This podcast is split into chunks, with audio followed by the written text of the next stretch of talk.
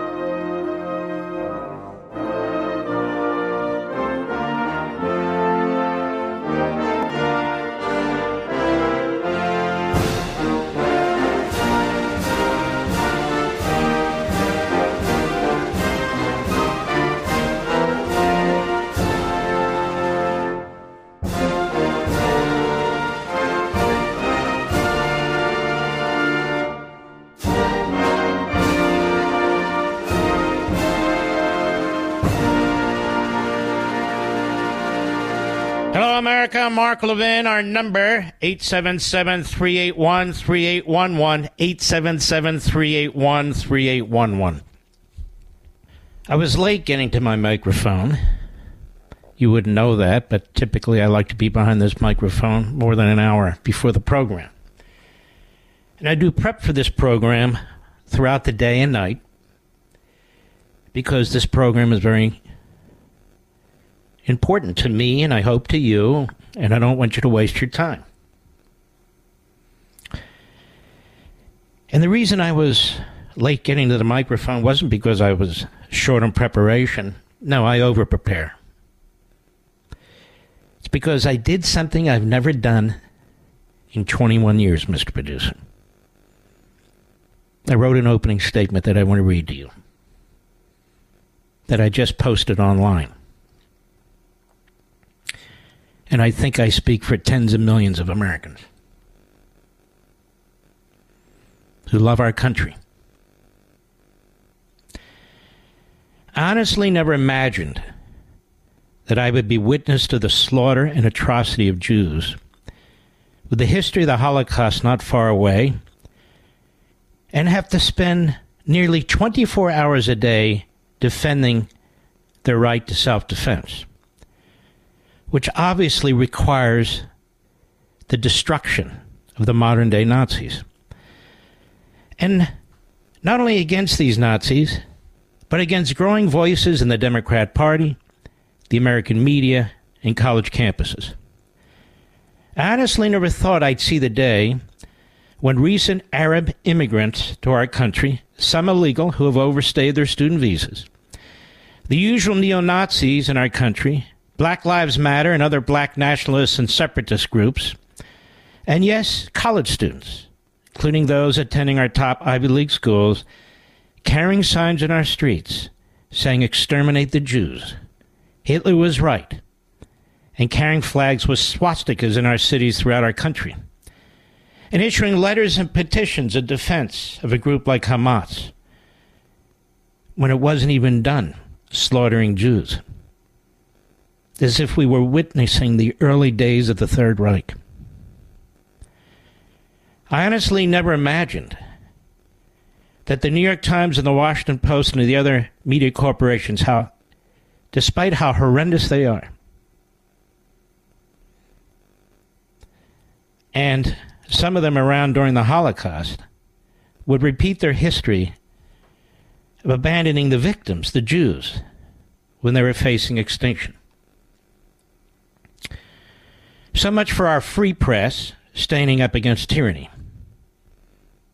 Meanwhile, the Biden administration, from Biden to Blinken, make these passionate statements about Hamas atrocities, virulent anti Semitism, the history of the Jewish people, unconditional support for Israel, yet repeatedly lecture and even admonish Israel, including while standing next to the Israeli prime minister that its response to this monstrous, unprovoked attack be met with proportionality. You mean an eye for an eye? A beheading for a beheading? What does this mean? And that the Israelis comply with the rules of war. Rules of war against Nazi terrorists who time and again slaughter Jews and say they won't stop until the Jews are exterminated? What rules of war? And even before the first Israeli tank moves into Gaza, the Israelis are to feed and medicate the Palestinians who live in Gaza while their own young men and women prepare for and undoubtedly will face a hellish war and massive casualties?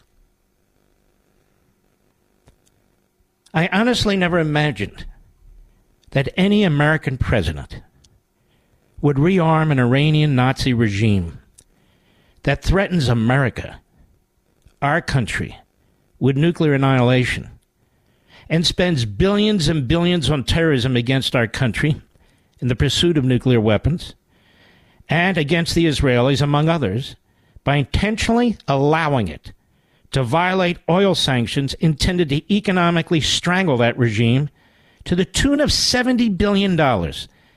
And two weeks before the attack, the attack on Israel makes a deal in which the Iranians are to receive $6 billion more. This would be the same regime that took American hostages, killed and maimed American soldiers in Iraq, attempted to assassinate Mike Pompeo and John Bolton. The immorality alone of making such a payment to such a regime is shocking. And now Hamas tells a Russian media outlet that it took hostages because it saw what Biden was willing to pay for them. And as of this writing, that a single policy has been changed toward Iran. Not one. The oil still flows, the money still goes in. This is worse than appeasement. This is worse than Neville Chamberlain. This is literally giving aid and comfort to the enemy. It is suicidal to our own nation and for Israel. The same Biden regime leaves our own borders wide open, overwhelmed with illegal aliens, including from the Middle East, with no vetting whatsoever. Millions of so called gotaways, with 100,000 American deaths a year from fentanyl. Horrendous inhumanity unleashed on our own southern border. And billions and billions of dollars lining the pockets of murderous drug cartels right on our border. Yet no change in policy. None. None. Despite what we just saw. Joe Biden is exposing our country to a terrorist calamity by the same terrorist regimes and terrorist groups who committed atrocities against the Israelis and who committed atrocities against us on 9 11 and frequently for the last 20 years. We are a nation in decline. We've become a nation divided, even when it comes to our own survival. The domestic police state has become bolder, even attempting to imprison a former president, censor news and information arrest and threaten pro American peaceful protesters, and brainwash our children against their own parents, against their own country, against our own history, against our own culture, and against their own mental, mental and physical well being. The writing is on the wall. My recommendation to the Israelis, for what it's worth, Fight hard, defeat the enemy, or you will not survive. Keep your spirit and will to live and reject our incompetent and defeatist ruling class here in America that seeks to devour our own American patriotism and spirit.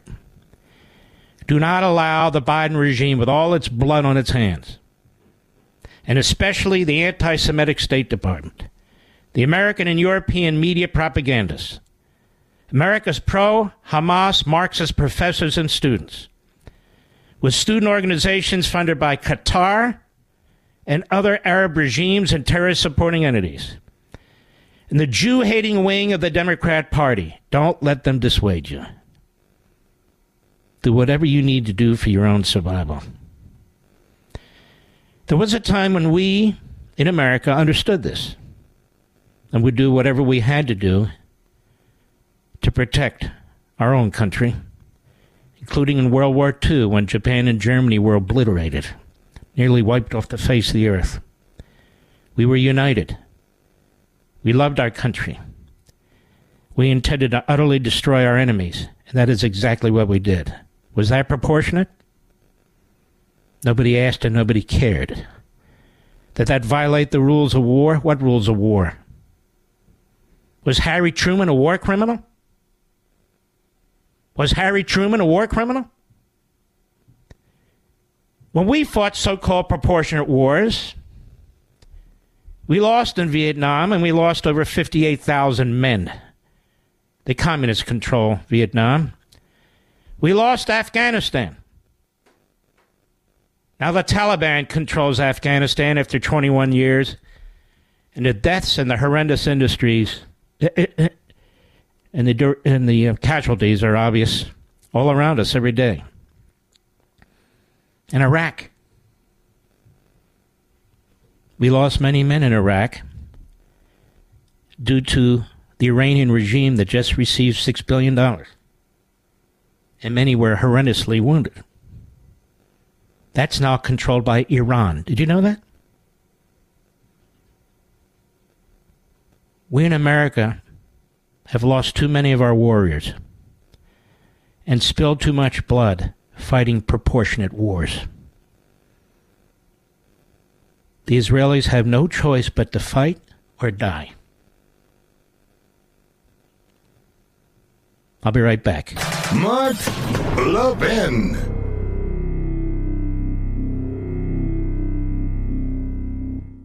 Have you been waiting to buy gold as an investment? Lots of commercials out there, but who can you really trust? I didn't want to make a bad investment, but didn't want to miss the boat either. Sound familiar? Fortunately, I've got great news. If you have an IRA or 401k and want to buy physical gold to diversify your investment, eliminate fear and uncertainty from the process, get the new Gold IRA Company Integrity Checklist. It helps you evaluate and choose the best gold IRA company. To get your free IRA Company Integrity Checklist today, text Levin to 68592. That's L E V I N, to 68592. Now, I trust Augusta Precious Metals and invested myself. Use this checklist to choose the best gold IRA company for yourself and see if you agree. To get your free Gold IRA Company Integrity Checklist today, text L E V I N to 68592. Again, text L E V I N to 68592. Text date and message rates may apply. Performance varies. Consult your financial professionals before making investment decisions and get risk disclosures at AugustaPreciousMetals.com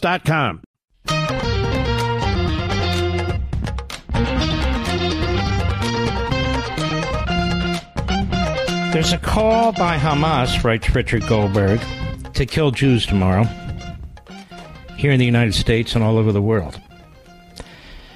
And so our white supremacist police forces, and God, do I feel sorry for our police officers, what they've had to go through and what they keep going through. But isn't that what the Democrats and the Marxist left in this country have done to them, called them? While they're being sent to protect synagogues and Jewish schools, many of which are in somewhat of a panic, even though there's no direct indication right now, according to law enforcement. Panic is understandable, though, isn't it? Now, here's the key this threat was not issued from Hamas and the Gaza Strip. It came from Hamas in Qatar. You see, all the top officials of Hamas, including its de facto terrorist leader,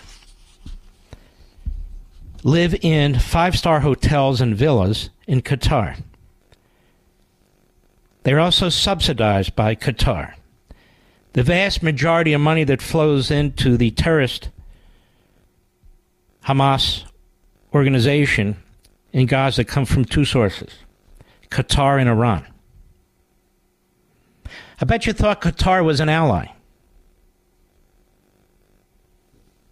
Qatar tries to have it both ways. It's two faced. It funds terrorism while pretending to be friendly to the West. And that's exactly, exactly how they conduct themselves. More on that later. But it's very important that we think about this. Casualties of civilians in the Gaza Strip. Do you know that the Israeli government is trying to pressure the Egyptian government to open up the Rafah Pass, the major passageway from the Gaza Strip to Israel? Because the Gaza Strip borders Egypt, the Sinai Peninsula is very close. That's Egyptian. The Gaza Strip was Egyptian. Egypt refuses to open it, allows a few thousand out, and they blame the Israelis. They say it's not dangerous. They're bombarding the gate. The Israelis are saying, open the gate, let the civilians out. They won't do it. So Egypt is feeding lines to Americans, America's media, saying that we'd like to do it, but the Israelis are creating a dangerous situation. The Israelis are coming as close to begging them as any nation can to open the damn gate and let the people out. Did you know this?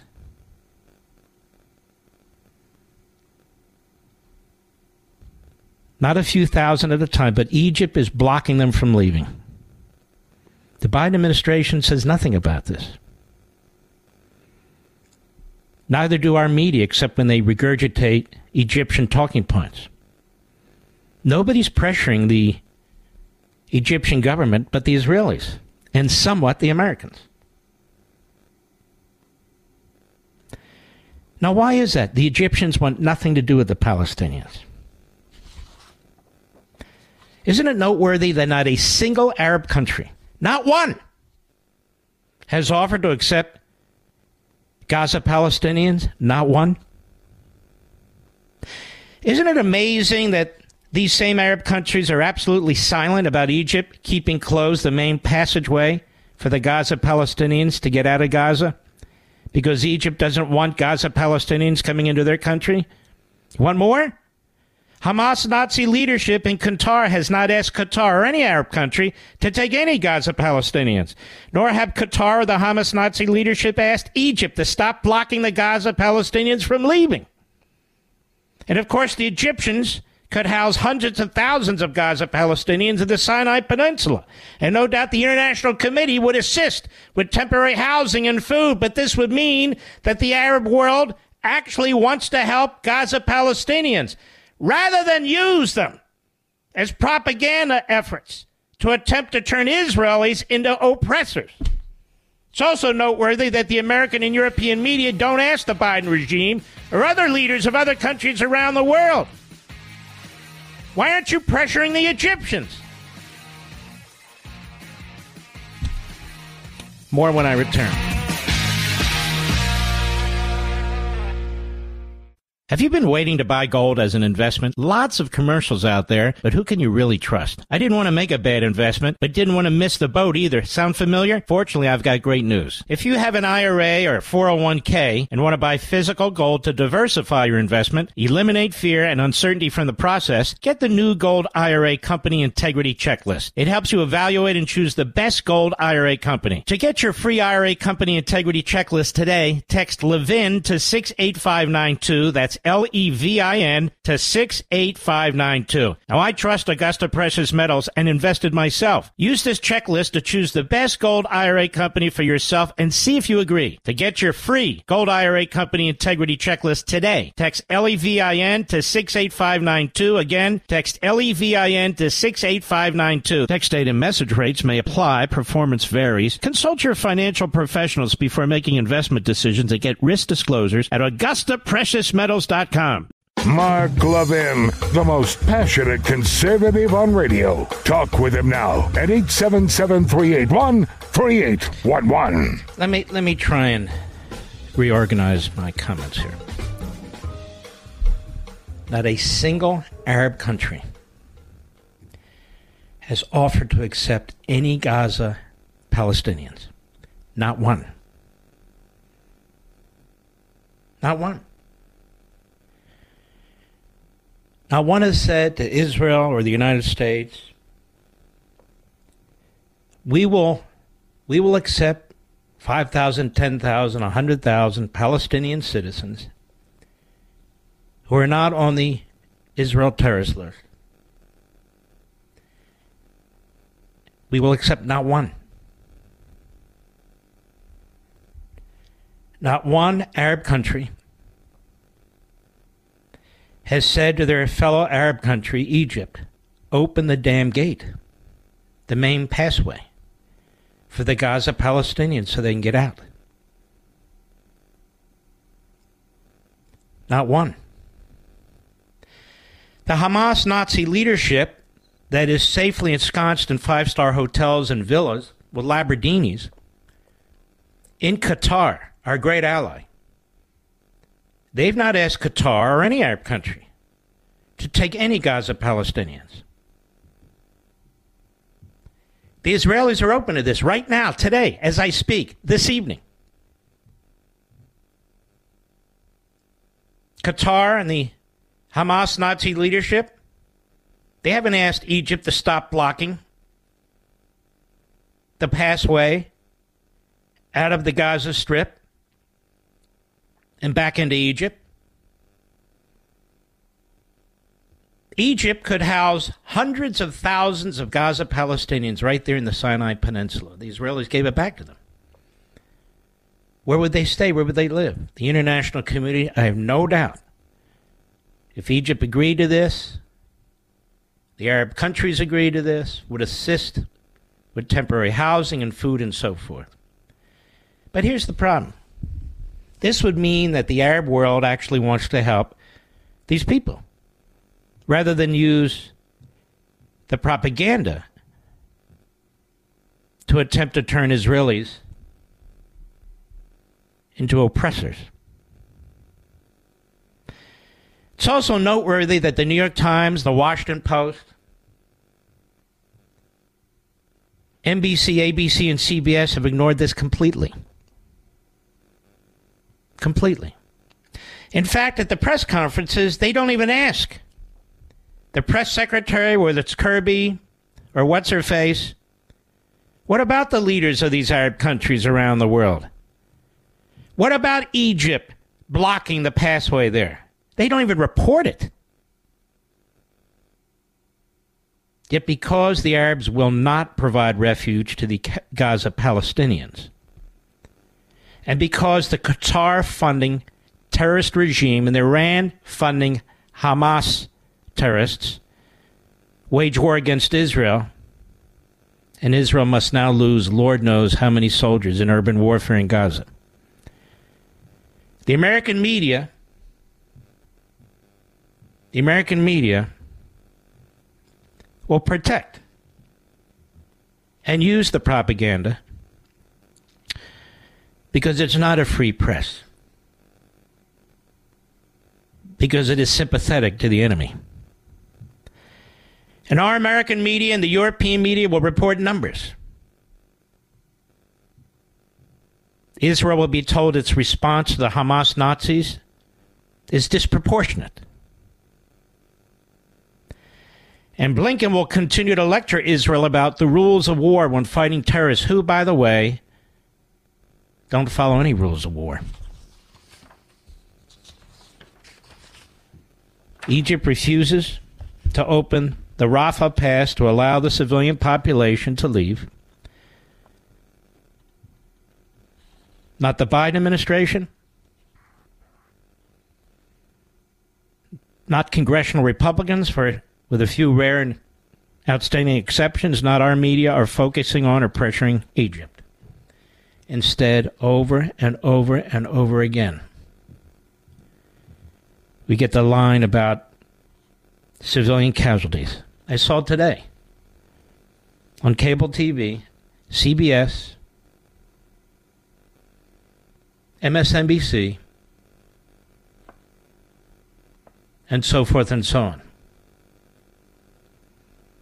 Talking about the casualties already. In fact, CBS interviewed a Gaza Palestinian. They have no idea if this is a civilian or a terrorist because now the terrorists in Gaza are changing from their uniforms to civilian uniforms, that is, civilian clothing. And much of the leadership isn't even in Gaza, they're in Qatar. Other members of the leadership are in Turkey, a NATO country. Turkey. Qatar is playing, as is Turkey, a disgusting two faced game.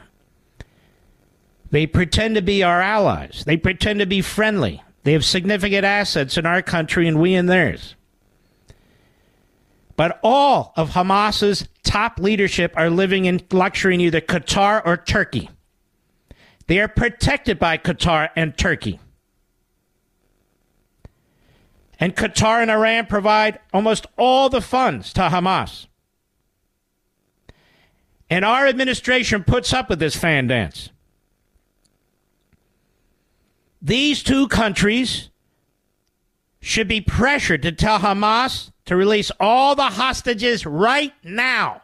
Qatar has enough assets in our country that we have enough leverage to threaten them. For all this talk on Turkey, that reprobate dictator, he needs us more than we need him.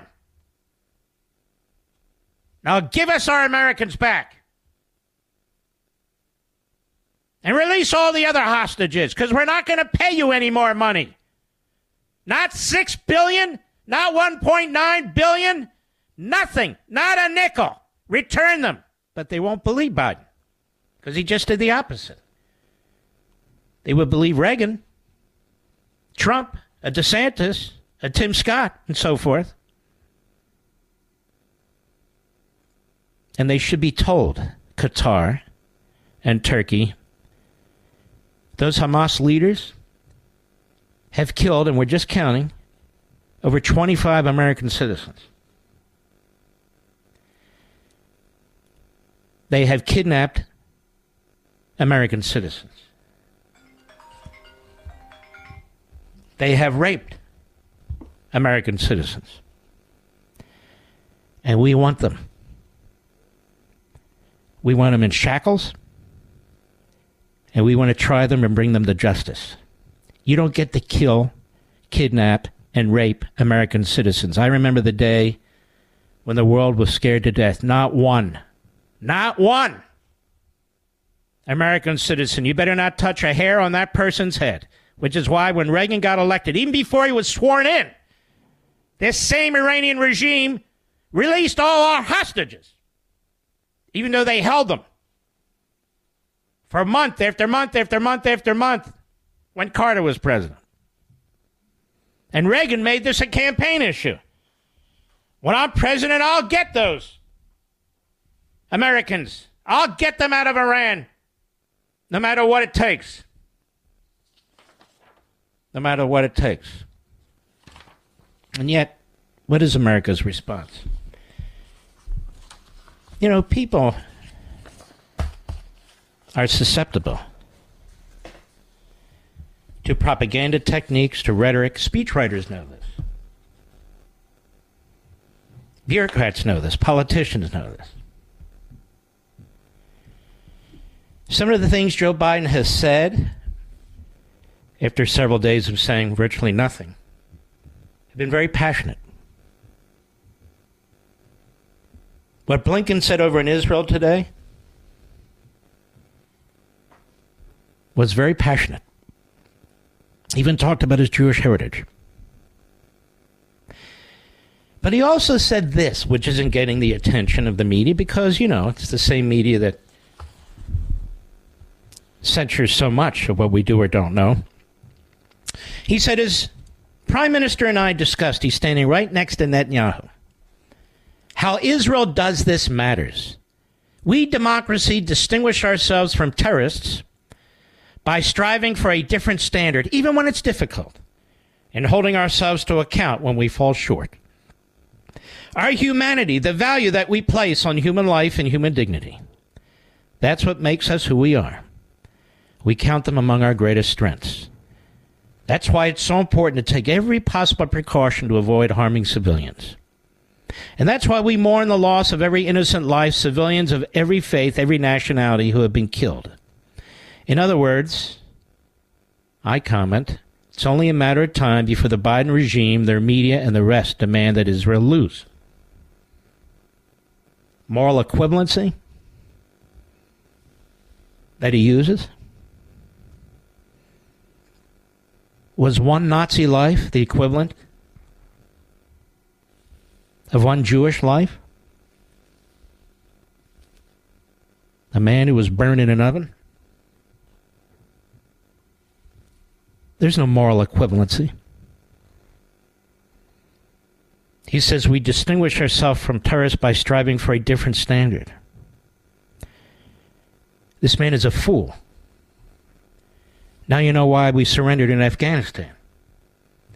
Now you know why we're not prepared for communist China. Now you know why the border's wide open. These are sick people. Sick. We distinguish ourselves from terrorists by destroying them. And they're terrorists, not soldiers in war. They're terrorists specifically because we use that term. It's not a term of art. It's not a it's not a flippant term. It's a term of war. Because they don't follow the rules of war. They dress like civilians. They attack civilians intentionally. They commit atrocities intentionally.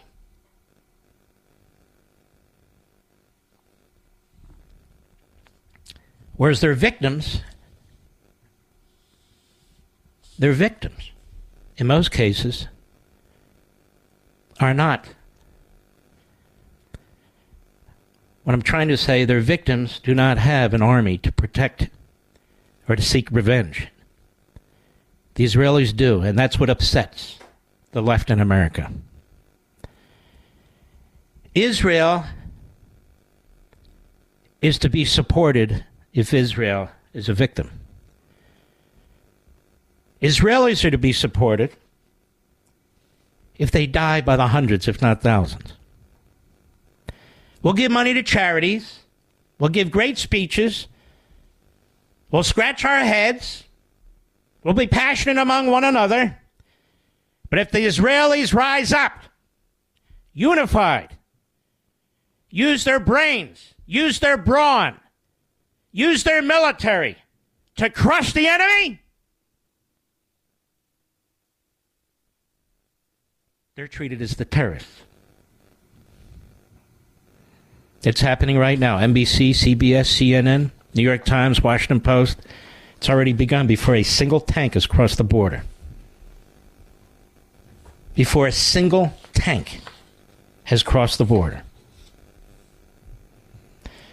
You media outlets, when you take the Hamas numbers on how many people have died or are dying in Gaza, I have a question for you. Why don't you show us the numbers? Have how many Gaza Palestinians or citizens will die from Hamas terrorists using them as human shields and placing them in and around bunkers, armaments, missile silos, around their infrastructure, and hiding behind them. Why don't you make a, a distinction between how people are dying and who's killing whom? Because you're a bunch of sickening bastards and you never will and you don't give a damn.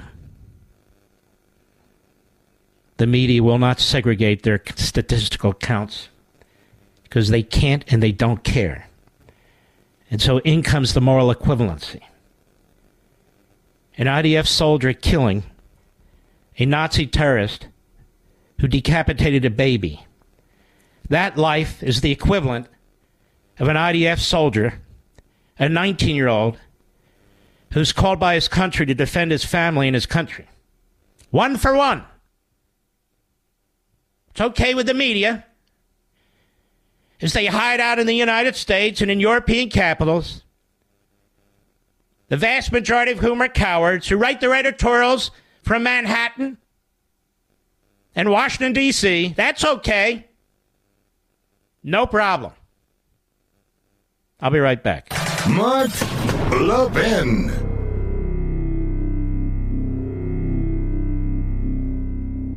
Have you been waiting to buy gold as an investment? Lots of commercials out there, but who can you really trust? I didn't want to make a bad investment, but didn't want to miss the boat either. Sound familiar? Fortunately, I've got great news. If you have an IRA or 401k and want to buy physical gold to diversify your investment, eliminate fear and uncertainty from the process, get the new Gold IRA Company Integrity Checklist. It helps you evaluate and choose the best gold IRA company. To get your free IRA Company Integrity Checklist today, text Levin to 68592. That's that's L E V I N to 68592. Now, I trust Augusta Precious Metals and invested myself. Use this checklist to choose the best gold IRA company for yourself and see if you agree. To get your free gold IRA company integrity checklist today, text L E V I N to 68592. Again, text L E V I N to 68592. Text date and message rates may apply. Performance varies. Consult your financial professionals before making investment decisions and get risk disclosures at Augusta Precious Metals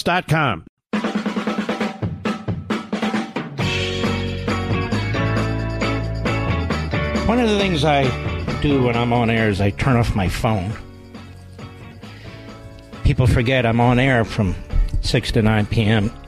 Eastern Time. It's a good practice.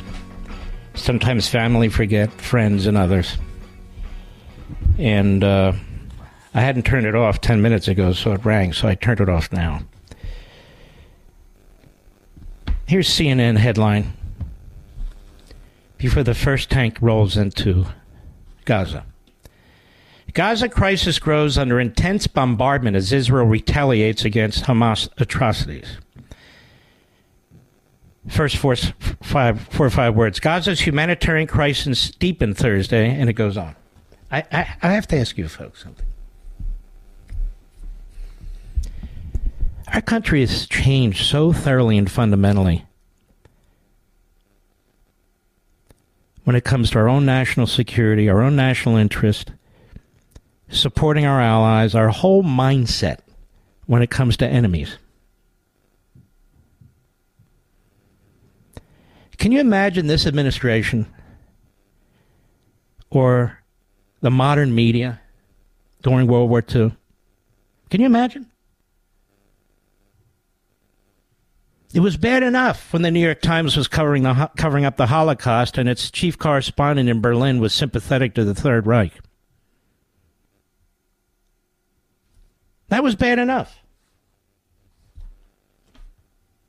It was bad enough when the Washington Post joined them in covering up the Holocaust, but now it's even worse. They take the side of the enemy. Humanitarian crisis in Gaza. Was there a humanitarian crisis in Germany? In Japan, Italy. Who the hell knows and who the hell cared? They attacked us. They needed to be defeated or we would lose. And Hitler would reign. And Tojo would reign. And Mussolini would reign. Do we want Hamas, Hezbollah, Iran, the Muslim Brotherhood, Islamic Jihad? Do we want them to reign over us? Well, there's one tiny little country surrounded that is about to respond.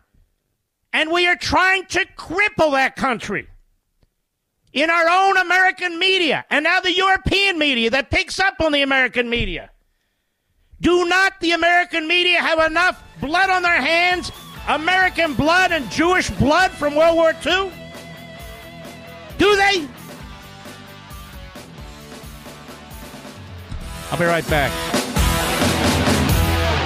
This segment of the podcast is exclusively sponsored by Pure Talk. Pure Talk offers great coverage and can save your family money on your wireless bill every single month. Go to puretalk.com to find the plan that's right for you. Thank you again for listening, and thank you so much for this sponsorship, Pure Talk. He's here. He's here. Now, broadcasting from, from the underground command post Deep in the bowels of a hidden bunker, somewhere under the brick and steel of a nondescript building, we've once again made contact with our leader, Mark Levin. Welcome back, America. I am. Let me put it this way I'm the most grateful man in this country. The most grateful person in this country. Look at me. I have you in the audience. You can't do any better than that. Oh, there are radio shows and TV shows and digital this and but I have you. And I am enormously grateful to each and every one of you. Jew and non Jew, patriotic American, people who understand the difference between good and evil. That's you, that's my audience. And I absolutely never and never have taken it for granted. And we stand together in peace and war. Whether we have little differences here and there, not a lot really. Nothing that really matters. But we share the same principles, the same Judeo Christian faith. And I say that to even the moderate Muslims who are appalled by what's taking place. It's because of our founding and, and the principles of that faith that people of every faith can come to this country and practice their faith, unlike almost anywhere else on the on the planet. I am deeply grateful to be an American. In many ways, you and I are lucky. Those of, those of us who were born here. We're lucky. We're lucky. But that doesn't mean we don't understand right from wrong and good from evil. Even God Himself un- unleashed a wrath against people and individuals who deserved it. I don't know, was God's response to what the Pharaoh in Egypt did?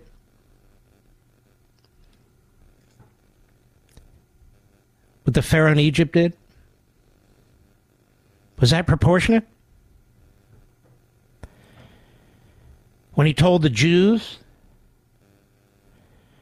to mark their doors with red paint? as he went through home after home after home of the Egyptians, killing their firstborn? Was that proportionate?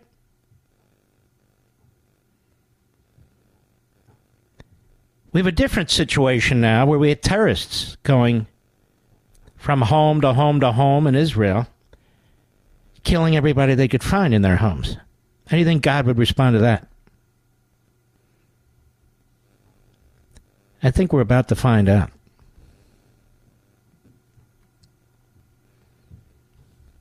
God acts in mysterious ways. Sometimes we understand it, sometimes we don't. It doesn't matter. If you have faith. If you have faith. The media aggregate are the mouthpiece of America's enemies, Israel's enemies, enemies of life, enemies of liberty. They routinely choose the wrong side. It's because our media is ideologically driven.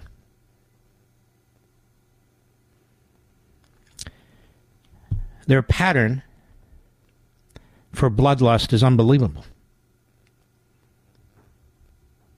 Whether it's their role in promoting Stalin, whether it's their role in covering up or justifying the slaughter of the Ukrainians in 1932 by Stalin? Millions starved to death. Whether it's their role during the Third Reich, during the Holocaust, as you've heard me discuss, as historians have written about,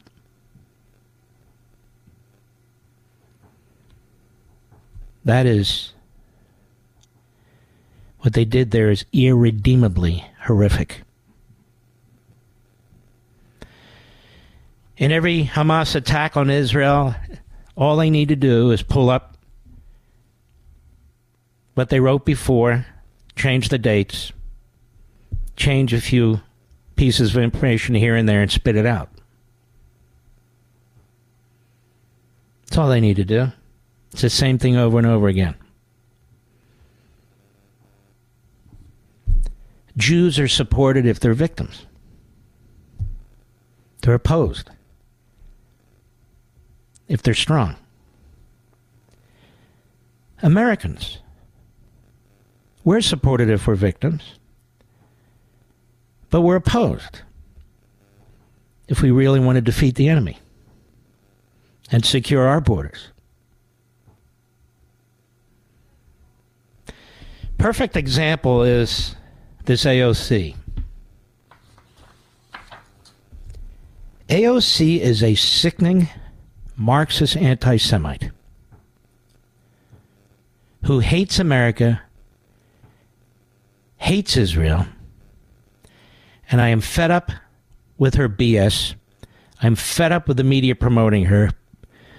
I, I am ashamed that this two faced American hating Jew hater is anywhere near the floor of the House of Representatives. You think my words are tough? Well, go back and look at the videos and the photos of the atrocities committed against the Jews just five days ago. Didn't even take two weeks, five days ago. Then get back to me about my words. She says Israel needs to be prevented from ethnic. You better dump, Mr. Producer. You dump that word. Okay. Let me tell you something, you piece of S. If Israel wanted to ethnically cleanse the Palestinians, Israel would drop one atomic bomb on the Gaza Strip and one in the Palestinian territories. They're not interested in ethnically cleansing anyone or any people.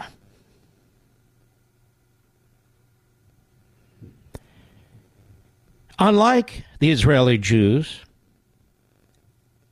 if Hamas had a nuclear weapon, if Islamic Jihad had a nuclear weapon, if Hezbollah had a nuclear weapon, if Iran had a nuclear weapon,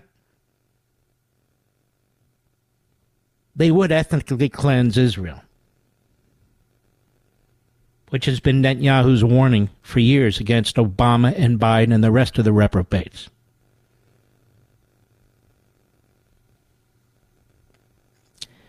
Israel has never said that we want to wipe out the Palestinians. Israel has never said we need to pursue nuclear weapons to wipe out the, nu- the Palestinians. They have nuclear weapons, even though they don't acknowledge it.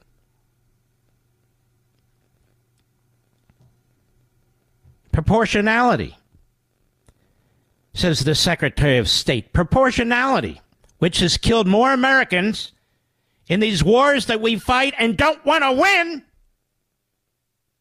than one can imagine.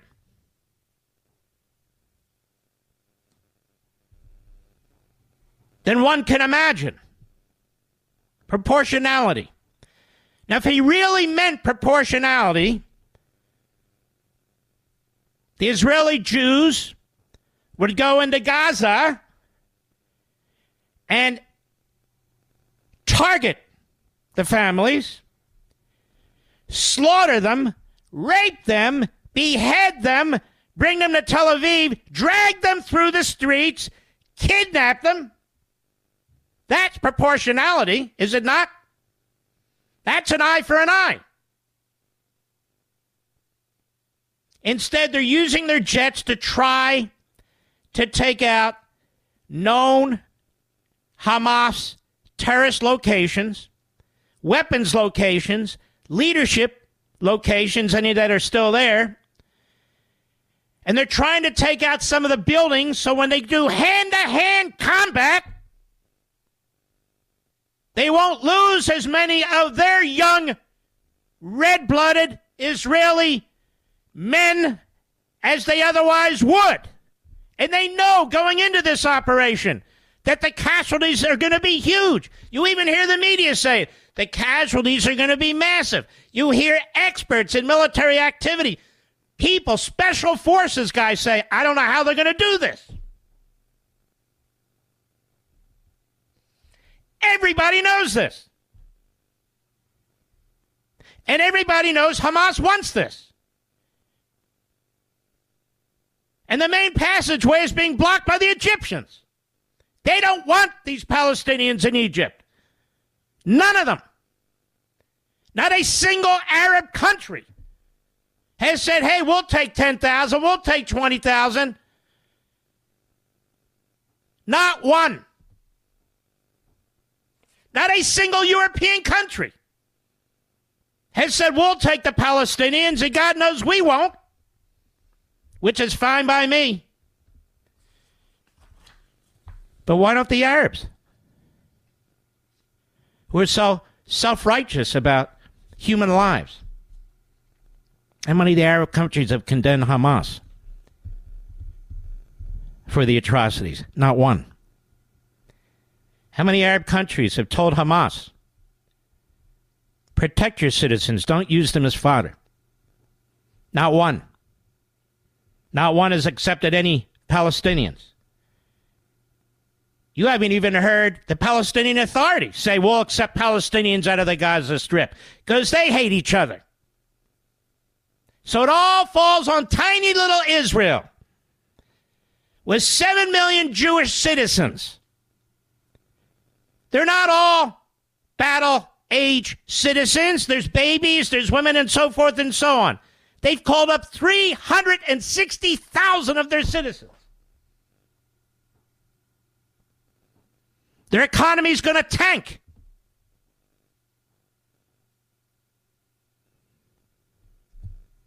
Now you need to be proportionate, Israel. Don't ethnically cleanse the Palestinians.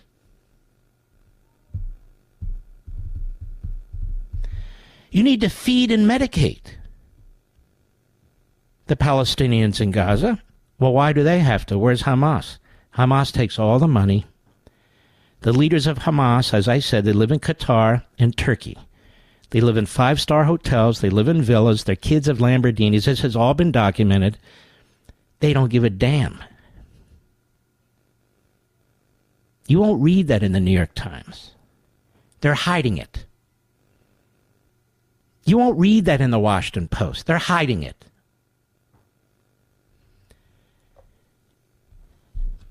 And the pictures will come in even before the first tank goes into Gaza. This low life punk moron, AOC, talks about ethnic cleansing of the Palestinians.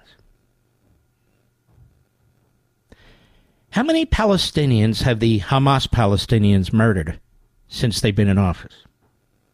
since they seized power in 2007? Anybody know? Nobody knows because nobody cares. How many Palestinians has Abbas, the moderate, who was a terrorist leader, in the so called Palestinian Authority, how many has he murdered? Nobody knows. Nobody cares. I say this to Hamas let your people go. Let your people go. Where are they going to go? This is what the Israel. Where are they going to go? The Israelis are telling and asking the Egyptians open the damn gate so these people can get out. That's the main passageway. And then Egypt puts out the propaganda that Israel is attacking the gate.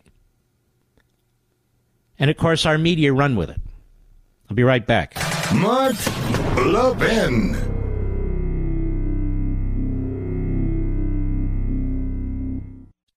To tell you something that speaks to the very core of our values as Americans about a veteran owned company on a mission to make a real difference in the lives of our military members. And of course, I'm talking about our great sponsor, Pure Talk. I absolutely love what they're doing. Our veterans gave everything to protect our nation, and Pure Talk understands the sacrifices they've made. Now, they've set an ambitious goal to eliminate $10 million in military debt by Veterans Day. But they can't do it alone. They need your help. When you switch to Pure Talk's lightning fast 5G network, they'll donate a portion of every new order to this noble cause. And you can make a real difference just by choosing superior cell phone service. And Pure Talk's plans start at just 20 bucks a month, offering unlimited talk, unlimited text, more data, and a mobile hotspot. Just go to puretalk.com slash Levin, L-E-V-I-N, and make the switch. Let's rally together, show our unwavering support for our veterans, get the best service at the best price as well. Visit puretalk.com slash Levin, puretalk.com slash L-E-V-I-N, and switch to Pure Talk today in less than 10 minutes. It's the right move, and it's the American way.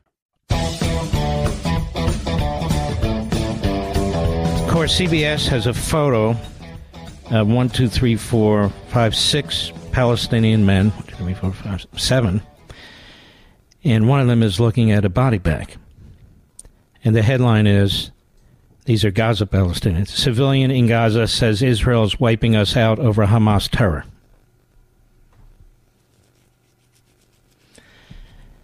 With a media like this, we would never have won World War II. There's just no way. There's simply no way. Because this is a pinprick compared to what we did in World War II. Pinprick. We could never have won. You don't hear a single Republican talking like one of these Hamas supporting Democrats, not one. There's something about the Democrat Party that attracts the anti Semites, the hate America crowd. There's something about that party, and this is why the Democrat Party hates America. Mark, you're hawking about. I'm not hawking a damn thing. I just think we got to try and save our country and win the war of words, win the war of ideas. Since most of us are not going to be in Israel fighting that war, we have a war on the home front. Whose ideas are right? Whose principles are right? Who are the propagandists? Who throw in with the enemy? And why do they do it? They're fighting the war of words right now. They're fighting the war of ideas right now. They're fighting the war of ideology and principle right now. We must engage them. We must defeat them on that level. That's what we're doing here. That's what I'm doing with the Democrat Party hates America. We need you. We need you now. I'll be right back. I have to tell you something that speaks to the very core of our values as Americans about a veteran owned company on a mission to make a real difference in the lives of our military members. And of course, I'm talking about our great sponsor, Pure Talk. I absolutely love what they're doing. Our veterans gave everything to protect our nation, and Pure Talk understands the sacrifices they've made. Now, they've set an ambitious goal to eliminate $10 million in military debt by Veterans Day. But they can't do it alone. They need your help. When you switch to Pure Talk's lightning fast 5G network, they'll donate a portion of every new order to this noble cause. And you can make a real difference just by choosing superior cell phone service. And Pure Talk's plans start at just 20 bucks a month, offering unlimited talk, unlimited text, more data, and a mobile hotspot. Just go to puretalk.com slash Levin, L-E-V-I-N, and make the switch. Let's rally together, show our unwavering support for our veterans, get the best service at the best price as well. Visit puretalk.com slash Levin, puretalk.com slash L-E-V-I-N, and switch to Pure Talk today in less than 10 minutes. It's the right move, and it's the American way. Conservatism with passion. The Mark Levin Show. Call in now. 877 381 3811. Now, 29 nations, even little nations, 29 nations have sent special forces of their own or military forces into Israel to get their people out. We haven't done any of that. I came here tonight with a notice that was provided to Americans who want to get out of Israel, who want to leave Israel, from our State Department, which told them to get commercial flights and to keep your receipts.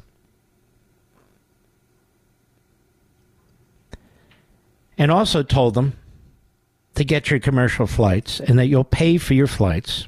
You need to reimburse the government for meals, housing, and the commercial cost of the flight. Well, before I could come on air, was exposed, made the rounds. And this is what it takes with this administration. You have to humiliate them. You have to expose them. So now they said, basically, forget about all that. But find your way out. Find your way out. Other governments send in troops or special forces or just even bureaucrats. We did nothing. And this is a good time to remind ourselves that there were Americans who were taken hostage by the Taliban that we've never heard from again. Americans in Afghanistan.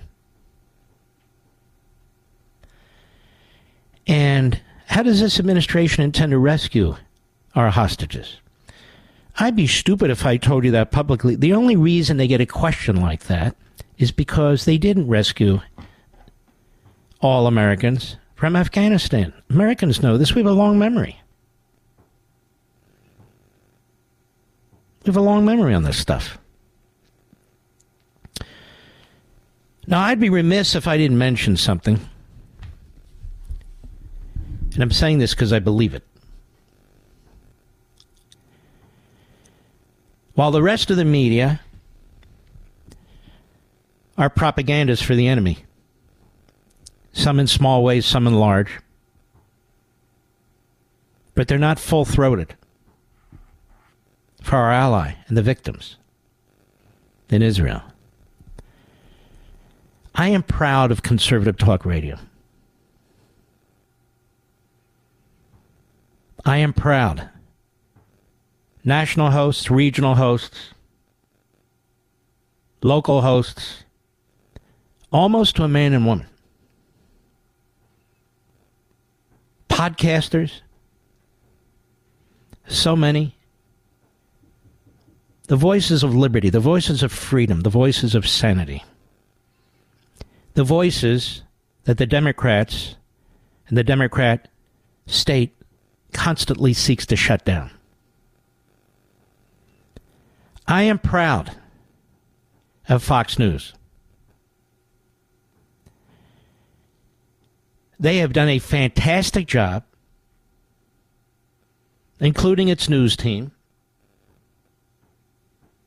including its primetime hosts. They have been unbelievable. I am proud of the New York Post, of the Washington Examiner, of the Washington Times, of National Review, of the Wall Street Journal editorial page, of the New York Sun, and so many others that are explicitly conservative publications. I am proud of Cumulus Westwood One. In this day and this time, so far, so good. So far, so good. I am proud of the Blaze,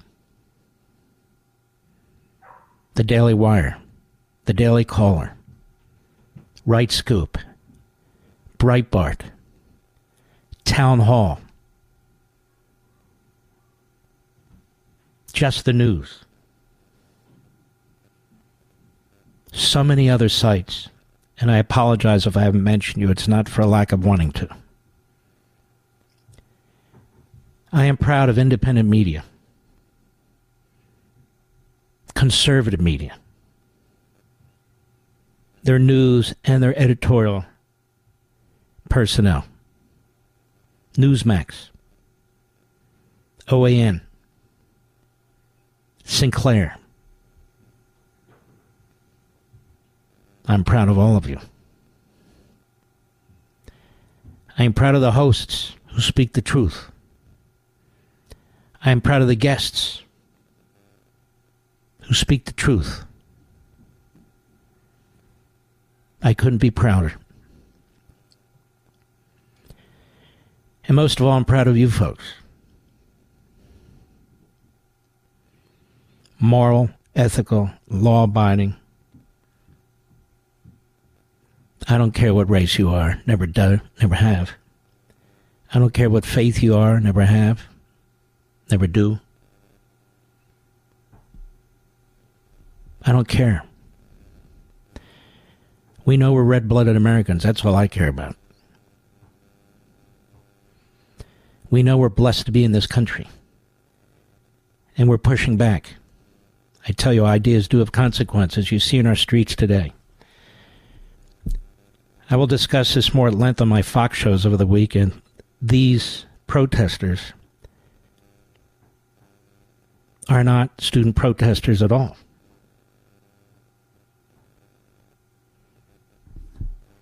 They're violent. They are funded, these organizations, Students for Justice in Palestine. They're funded by Qatar. They're funded by and have links to various organizations like Hamas groups. Many of them here on student visas. Not surprising under this administration, is it?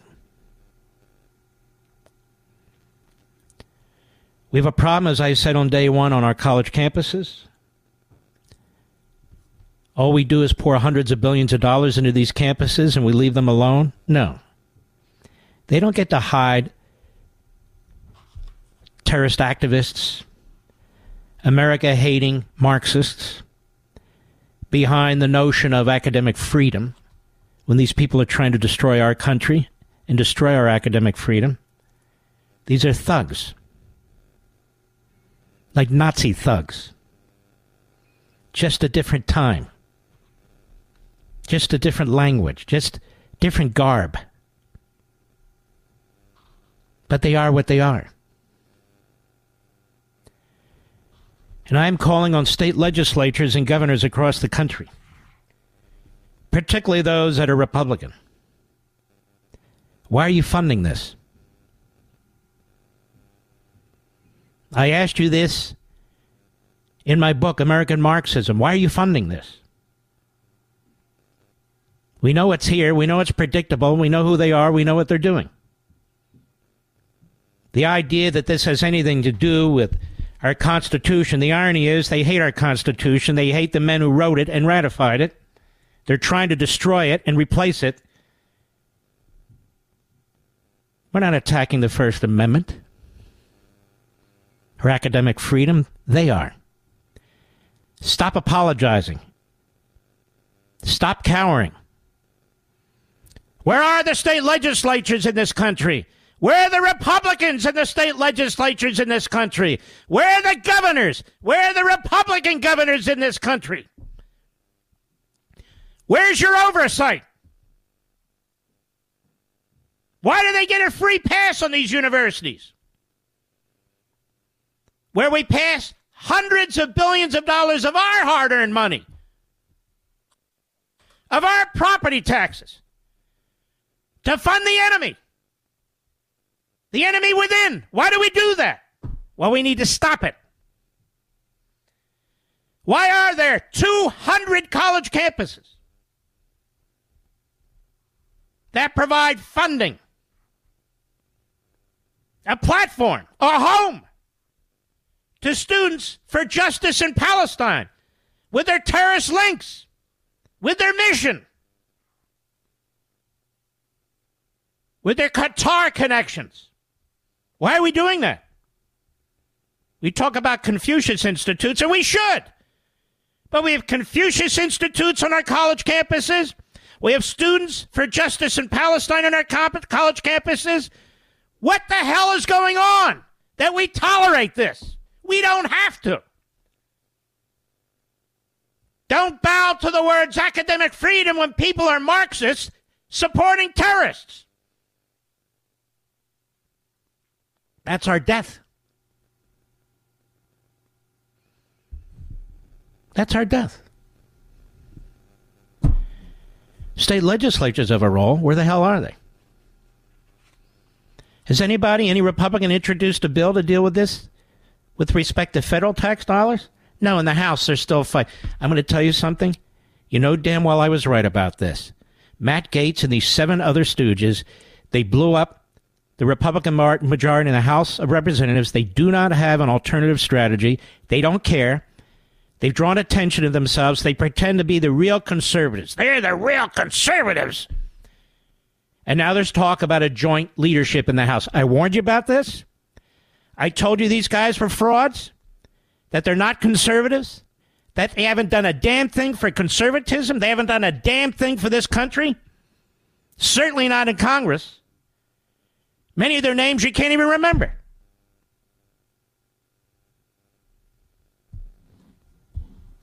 And here we are. I'll be right back. Mark Levin.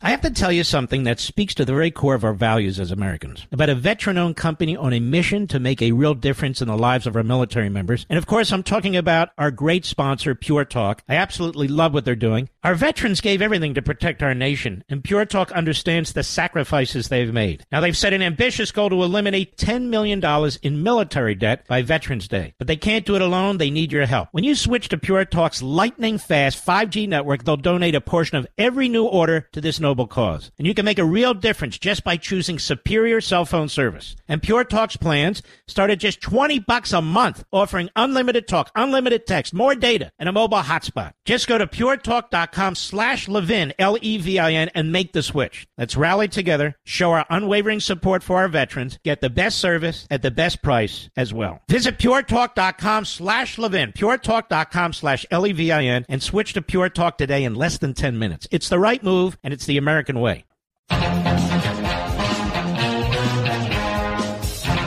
When we come back, I'm going to play for you folks an exchange between the president of Israel, who's considered a moderate, and it's largely a, uh, well, a, a sort of a customary position, doesn't have any significant substantive role.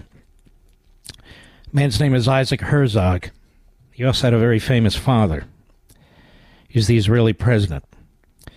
And I want you to hear an exchange, if you haven't already, between this fairly moderate individual and the media. And what's going on now? This is the British media. There's no difference between our media and European media. They all suck, to be perfectly honest with you. Only a minute or so left. So I want to ask the New York Times and the rest when you put out those statistics, which you're already doing on the Gaza Strip, would you tell us how many of those people who are dead are terrorists and how you know whether they are or not? since now the terrorists are putting on civilian clothing? Can you tell us?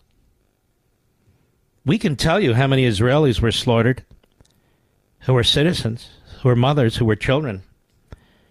And tell us how many people died in your statistics as a result of the intentional use of Palestinians by Hamas Palestinians to kill them. I'll be right back.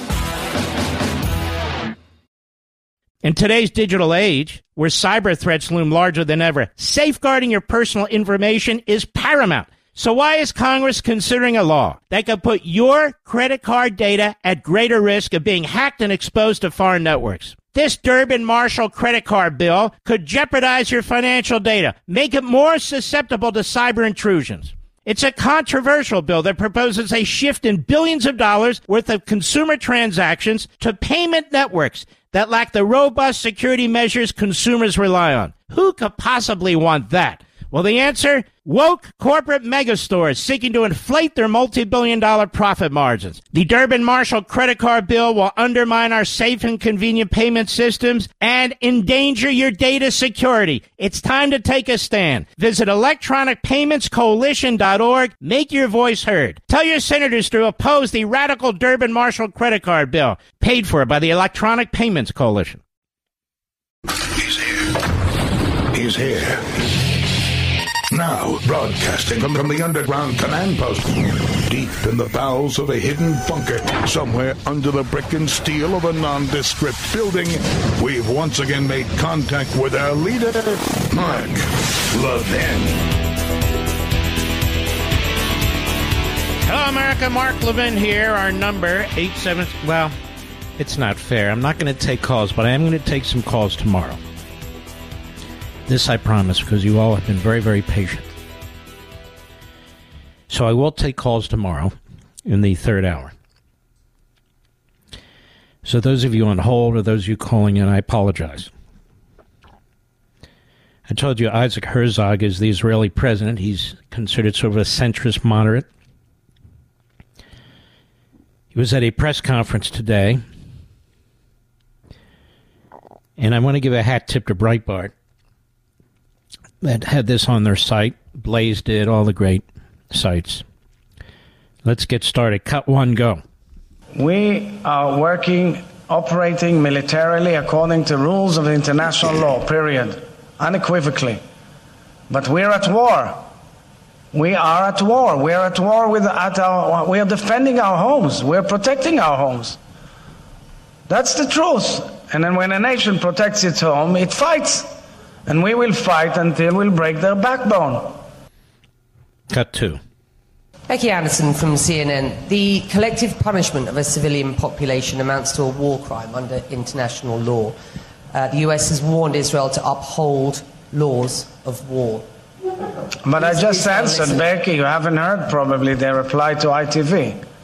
And I'm quite disappointed that that's what you're asking instantaneously. Haven't you seen? You've seen. You're all there. You were all there. You've seen. So now we're starting with the rhetoric about uh, uh, uh, war crimes. Really? Truly? Truly? With respect, What do you mean? With respect, Truly? You see, I just said that Israel abides by international law, operates by international law. Every operation is secured and covered and, and reviewed legally. With all due respect, I truly believe that this uh, comes totally out of context. It's unbelievable. CNN. And you know what's interesting to me? Not a single host at CNN objects or resigns. I would object and resign. That now CNN has moved into full, full throated defense of the enemy. CBS and NBC have now moved into full throated defense of the enemy. And they're not alone, and I will keep monitoring them. I will continue to expose them to the rest of the country. Because this is our battle, America. The truth. The American media that pretends that they stand between us and tyranny. When they stand for tyranny, they stand between us and liberty. We're going to push back on the media every day, in every way. We're going to push back on these terrorist finance, Hamas connected, phony students groups every day and in every way. More, cut two, go. Let me first of all say that there's an enormous amount of genuine, authentic sympathy for Israel and for what your country is going through right now. But listening to your answers in the last few minutes, I'm a little confused. Because on one hand, you say that Israel abides by the rules of war and is very careful to avoid the loss of civilian life in the Gaza Strip. But at the same time, you seem to hold the people of Gaza responsible Let me let me hold on there a second. Well, why aren't they responsible? They elected this government. Of course, the government wouldn't leave, but everybody knew about Hamas. Everybody knew about them when they elected them. But of course, the people are responsible, just as the people of Germany were responsible for Hitler, just as the people of Japan were responsible for Tojo. The people of Italy were responsible for, and it goes on and on and on. I don't understand. You know, it's amazing the Brits have not learned from their own history. From Neville Chamberlain to Winston Churchill. They have not learned from their own damn history. I shouldn't say the Brits. The British press is as lousy as ours. And he says he doesn't understand. I don't understand why the rules of law apply to terrorists, when in fact the rules of law don't apply to terrorists. The rules of law do not apply to terrorists. Go ahead. To remove No, well, I'll Hamas. tell you. Now, let me finish. Do you hold a missile in your kitchen, in your living room? Let- Can I ask my question? A sir? missile that is sent on our head here, and if there will be a siren, it's a missile from that kitchen. My, my question is this, if I may. You seem to hold the people of Gaza, the civilians of Gaza, responsible for not removing Hamas, and therefore, by implication, that makes them legitimate targets. Look No, how I sick didn't- this is. This is why I read about Matti Friedman in my book on freedom of the press to you the other night, where she says what happens here is groupthink with the American press, with the international press. One tries to outdo the other. They all say the same thing to each other. They all essentially write the same thing. This is the script. It always turns out the same way. And she was right, for, or he rather was writing for the Associated Press, Matti Friedman. And Matti Friedman didn't much like the government that was in place at the time in Israel. But Matti Friedman knew it was taking place with the media. And that's exactly what's happening now. Go ahead. I did not say that. I want to make it clear. I was asked something about separating civilians from Hamas. But with all due respect, with all due respect, if you have a missile in your kitchen and you want to shoot it at me, am I allowed to defend myself? Yes. No one That's is- the situation. no one is denying the These right of you to missiles defend are there. yourself. These missiles are launched. The button is pressed. The missile comes out from the Hold on a minute. See, this is not a reporter. He's an advocate. How do you separate the Hamas terrorists from the Palestinian people that live there? Now, just use your own heads. This reporter knows that's an impossibility. So, for the Israelis, you try to avoid civilian deaths, but you can't avoid civilian deaths when they're hiding behind their civilians when they're putting their munitions. Notice there's not a single question of how to avoid the death of IDF soldiers. Not one. There's not a single question about how will the IDF soldiers be able to protect themselves if they can at all. When they go into this hellhole of terrorist booby traps, of terrorists dressed up as citizens, notice that doesn't even cross their lips. You know why? You want to know the truth? They don't give a crap about the lives of Jews, let alone the lives of the IDF soldiers. They could care less. They give you the line. Of course, we all care. It was horrendous. And, but, but, but. So, why did Hamas build 300 miles worth of underground tunnels in order to attack Israeli civilians? Why did they take money from their Palestinian civilian refugees that was intended for them to do this? Why won't the Egyptians open the passway so the citizens, quote unquote, can get out? Why won't a single Arab nation offer to take Palestinians out of the Gaza? No, it's Israel, you see. They're going to follow the rules of law? I have a question. Why the hell should they? They should follow their own rules, do whatever they have to do to survive, and eliminate this cancer from the body politic, from the planet. That's the rule of law. You damn fools. Go ahead.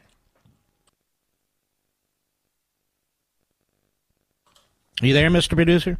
But, but the question is this. Ultimately, you can't remove the people of Gaza. They're going to be stuck in this neighborhood. So we have to fight. What do you want us to do? Well- so we tell them get what- out, and we fight against the launchers. Eventually, what happens eventually, right? Once this war is over now, you're going to have to live with Is it this not by- frustrating to you folks? It's incredible. I'm just telling you the the war over words and the war over what's taking place will determine whether this war is won or lost. And I will sit behind this microphone. I will sit behind my Blaze or in front of my Blaze camera, my Fox camera, and we will push back. I'll be right back. Mark Levin.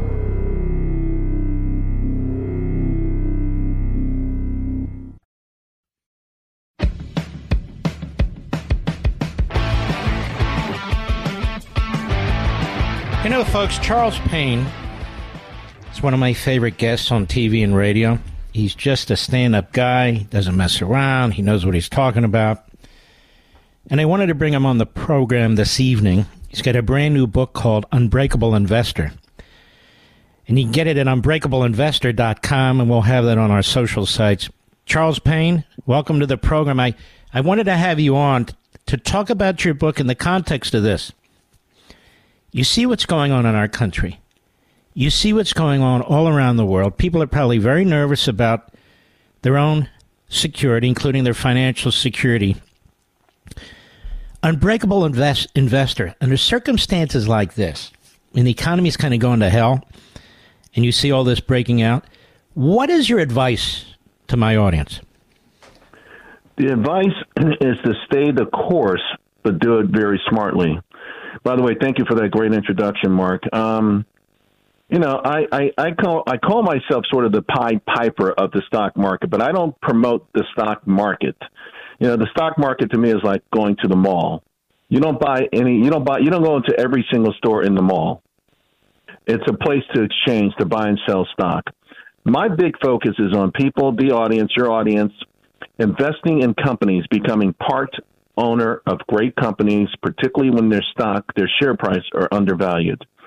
As bad as things are in this country, we'll still be a 23, 25 trillion dollar economy. There will clearly be companies out there that provide services that we all want and we all desire. And so I've been doing this for close to 40 years as a broker, as an analyst, uh, with my own research firm. And I've helped individual investors for close to four decades and of course, people now stop me in the street, and invariably they always say, "Yeah, I'm not in the market. I'm afraid in the market." And I, you know, I always look at a market, and they're wearing a Nike shirt or a hat with Caterpillar on it. I'm like, "Well, where'd you get that hat?" My grandfather gave it to my father, and he gave it to me. I'm like, you know what? You guys love the company that much. If you owned the stock when your grandfather gave your father that hat, you guys would own half of Manhattan. So, uh, listen, these these periods were. These periods that we're going through are tough. In my book on page 63 begins the chapter Geopol- Geopolitics, War, and Conflict. Uh, we know there are going to be these sort of ups and downs. Uh, essentially, though, humankind wins out. I mean, what we saw over the weekend was so barbaric. I, I, I yeah, get goosebumps, hard. honestly, right now at this very moment thinking about it. And that we that people, human beings, are still capable in this modern age of doing that to other human beings, and we're going to prevail. Humanity is going to prevail over that. Well, I think if we're vigilant, pretty much if we're, we're steady, like you're talking about investing, stick to your principles and uh, keep pushing, and don't don't be diverted from your focus and so forth. The average person out there who may not be in stock but they have an IRA and they have a 401k. Maybe they're in government instruments or something like that. Is that a smart thing? It's a smart thing if you don't want to do any work. Um, you know, the, the, this is my third book, and this is a companion book to the, my prior book, and it's it's a it's a fair amount of work. It's not you know it's not a second job, uh, and it's probably on par with someone who does um, fantasy football. And you have to ask yourself, do you want outsized gains? The, the kind of gains that can change your life. Really, it's not a get rich quick book. But my whole thing, and I start the book off with a, an ode to my grandparents, Mark, who owned a farm in Alabama, bought it in 1951. And, you know, you can imagine they had pretty tough time uh, anyone who owned who owned a farm down there had a tough time, but a black family who who saved up. But I just want to read you what they what they took to have their piece of the American pie. Just a little bit of the deed. Uh, so they gave over everything, uh, unencumbered, no liens. Uh, one red horse mule named Red, one gray horse mule named Jack, one two horse wagon, one hay mover, one hay press. Uh, they gave mixed cattle, nine head of mixed cattle, one black sow hog. Uh, all of these things they gave over just to have their own piece of the American dream. Mm. And so when people talk about risk, when people talk about you know, it's one thing to, to say I can't do it or to be intimidated. The industry is designed for everyone to be intimidated. So you hand your money over to a so-called expert, which is fine if that's what you want to do. But I am of the firm belief that if you buy and own great companies and manage your portfolio, that you can build a foundation for the next generation. Hmm. and um, taxes and so forth. You write about how all these implications affect what's going on. The Trump taxes are going to be lifted in about a year, year and a half, tax cuts, that is. So, how do you plan for that? What do you do? Do you do anything? Well, it depends on who you are, what tax bracket you're in.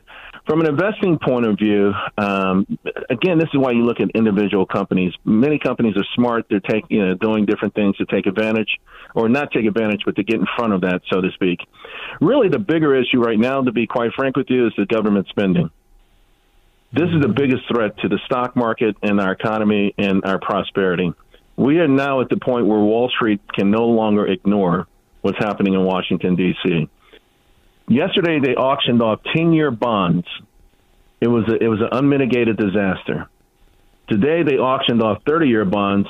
It was a far worse disaster. The stock now, what market does that is rallying. What does that mean? So the government, the government raises money by offering these bonds, which are promissory notes. Uh, and, you know, sometimes you can hold them for five years, two years, ten years are the mo- most common. Those are the ones that are held by you know most people, and then thirty-year bonds and then they auction them.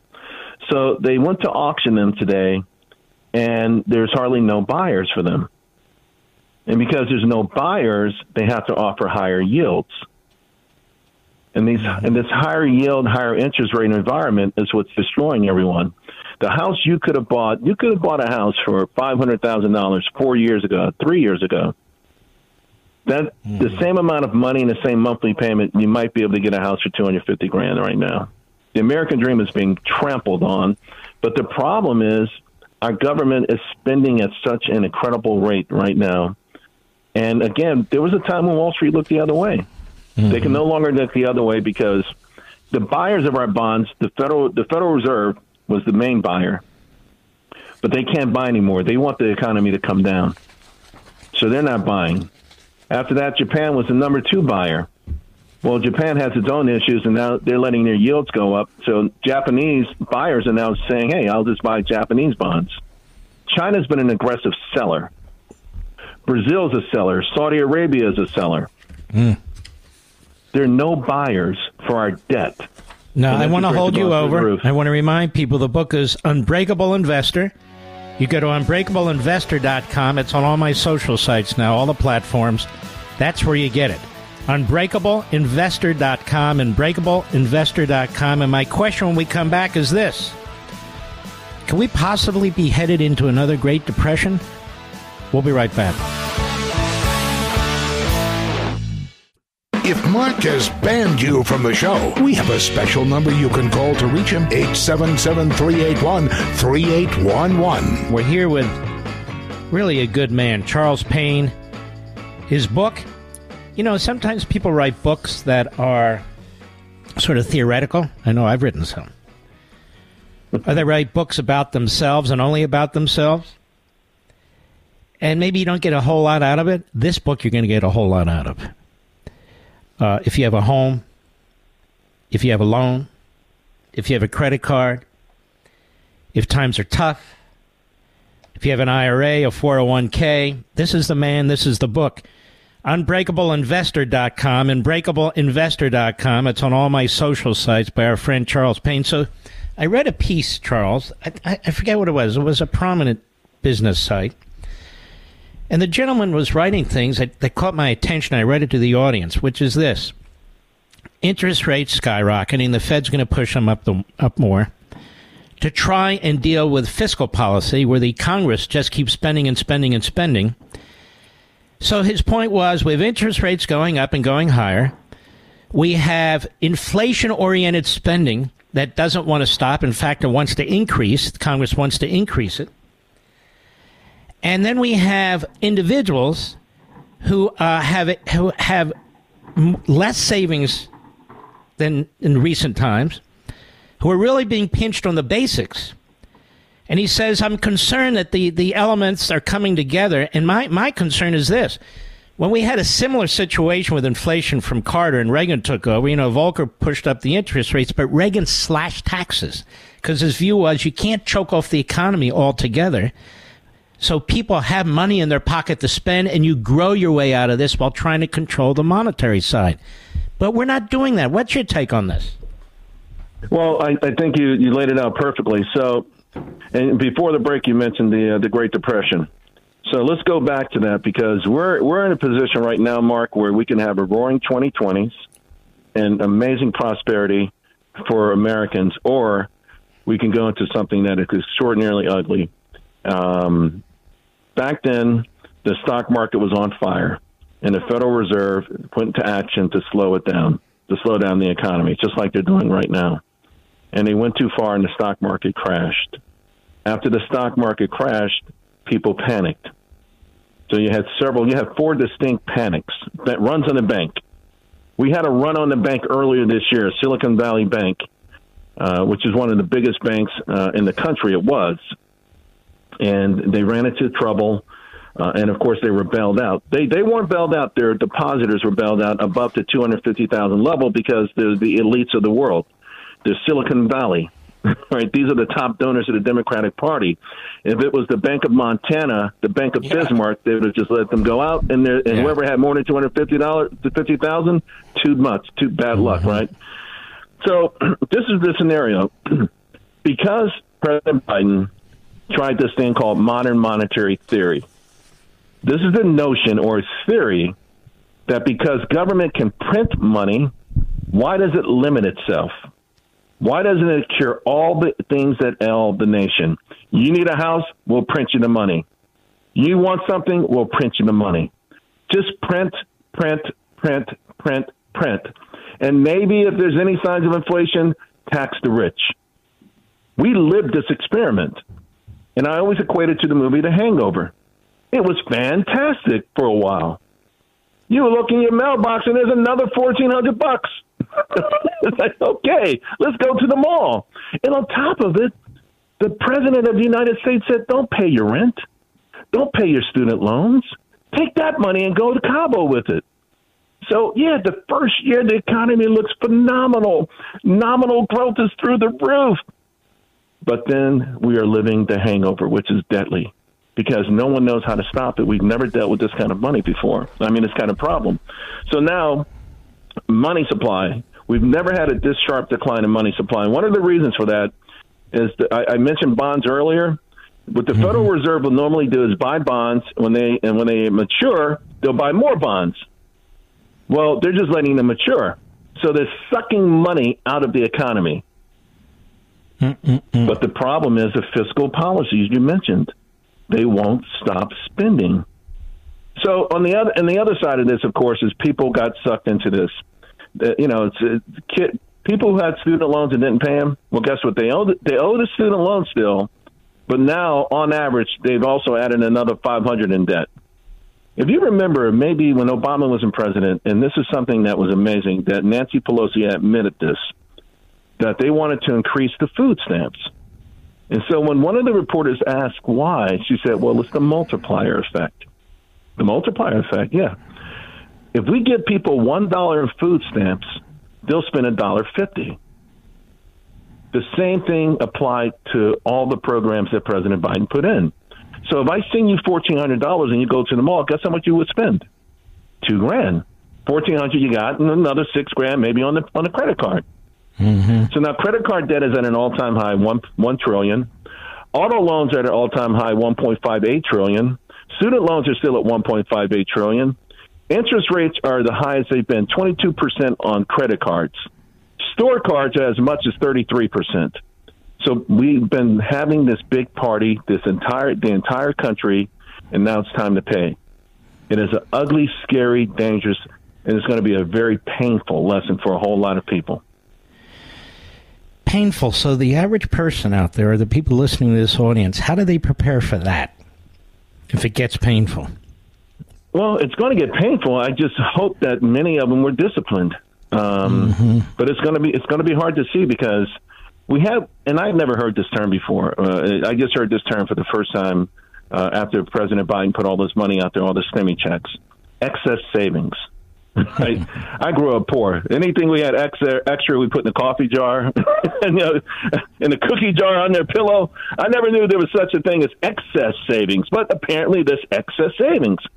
This country had two trillion dollars in excess savings. That's how much money was pumped into the nation on top of regular savings.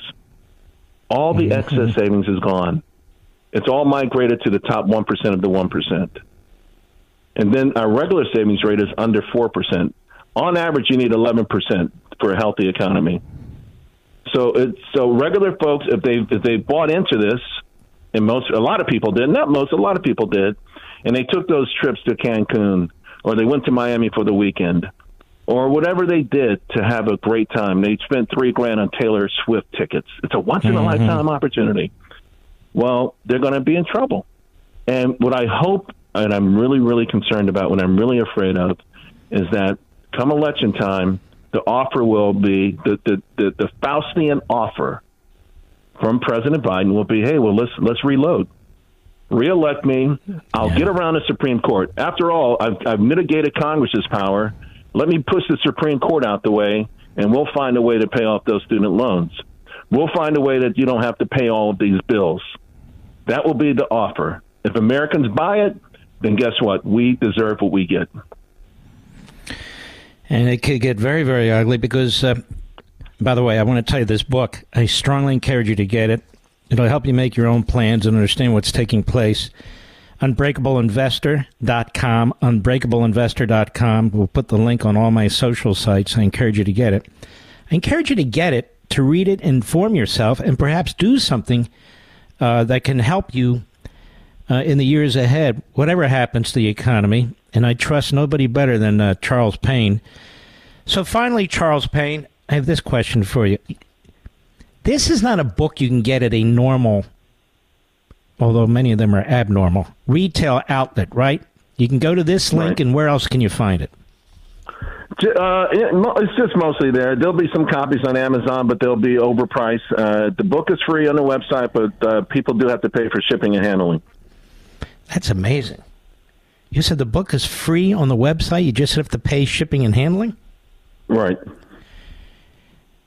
On Bre- I already got one free. I didn't even have to pay for shipping and handling. But folks, shipping and handling. I'll get you the I mean, hardcover is... copy when it comes out. Thank you. Unbreakableinvestor.com. Unbreakableinvestor.com. Get your free copy. All you have to do is pay for shipping and handling. I don't know. It seems to me I'd run to the uh, to the link and, and make my order and get it. And uh, I want to thank you. You're always a terrific guest. You're always rock solid, understandable, and my audience loves you. So thank you, Charles Payne, and God bless you, my friend. You too. Thank you so much, Mark. All right, you be well. All right, Mr. Producer, where am I now? All right, we'll be right back. Mark Levin.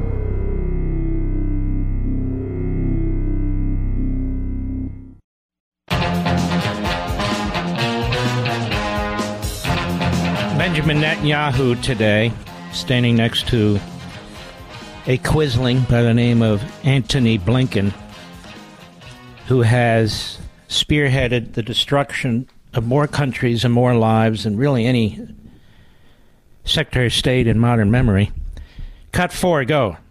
Hamas has shown itself to be an enemy of civilization. The massacring of young people in an outdoor music festival, the butchering of entire families, the murder of parents in front of their children, and the murder of children in front of their parents, the burning of people alive, the beheadings, the kidnappings of a young boy, not only kidnapped, molested, hurt, attacked, and the sickening display of celebrating these horrors, the celebration and glorification of evil. President Biden was absolutely correct in calling this sheer evil. Hamas is ISIS, and just as ISIS was crushed, so too will Hamas be crushed. And Hamas should be treated exactly the way ISIS was treated. They should be spit out from the community of nations. No leader should meet them. No country should harbor them. And those that do should be sanctioned. And why are we not sanctioning Qatar right now? I'm going to be on this for a long time, too. Some little inbred monarchy, if you will, Qatar, in which the British found oil under their little sand dune decades ago. They and Iran funding Hamas. This administration, people, they're doing everything they can. No, they're not. They haven't changed one whit of their policies. And then to watch these Democrats on Capitol Hill circle the wagons to defend Biden. This guy, Mark Warner, who talks like, uh, like he's a buffoon. Dan Goldman comes back from Israel, circles the wagons, even defends Tlaib. These Democrats, for them, the country is the party. And under no circumstances, no circumstances are they going to show a crack, any weakness. Any weakness. Cut five, go. I say to you, I say to all of us, there will be many difficult days ahead. But I have no doubt that the forces of civilization will win. And the reason that's true is because we understand what is the first prerequisite of victory. It's what you just said in our meeting moral clarity. This is a time, a particular time, a special time, that we must stand tall, proud, and united against evil. Tony, you are taking that stand. America is taking that stand. Thank you for being here today. Thank you, America, for standing with Israel today, tomorrow, and always. Mm-hmm. Lloyd Austin at a press conference today asked if U.S. intelligence, do we have some kind of early warning or anything? Cut seven, go. In terms of uh, early warning or, or, or our uh, uh, indi- indications and warning that we may have had to uh, that this was going to occur. Of course, will if we if we had those indications, we would share them with our with uh, with Israel. Uh, but uh, to my knowledge, we did not. Which gives that. the lie to this idiot Mike McCaul, the chairman Republican of the House, whatever they call it, the Foreign Policy Committee, who takes the propaganda from Egypt given to our intelligence spews it out like it's fact. Tell me something, ladies and gentlemen. Would the Egyptians tell the United States, who they're closer with than the Israelis, about a possible attack before they would tell the Israelis, Mr. Producer? I mean, we do have our soldiers in the region. We have soldiers in Syria. We have 200,000 Americans in Israel.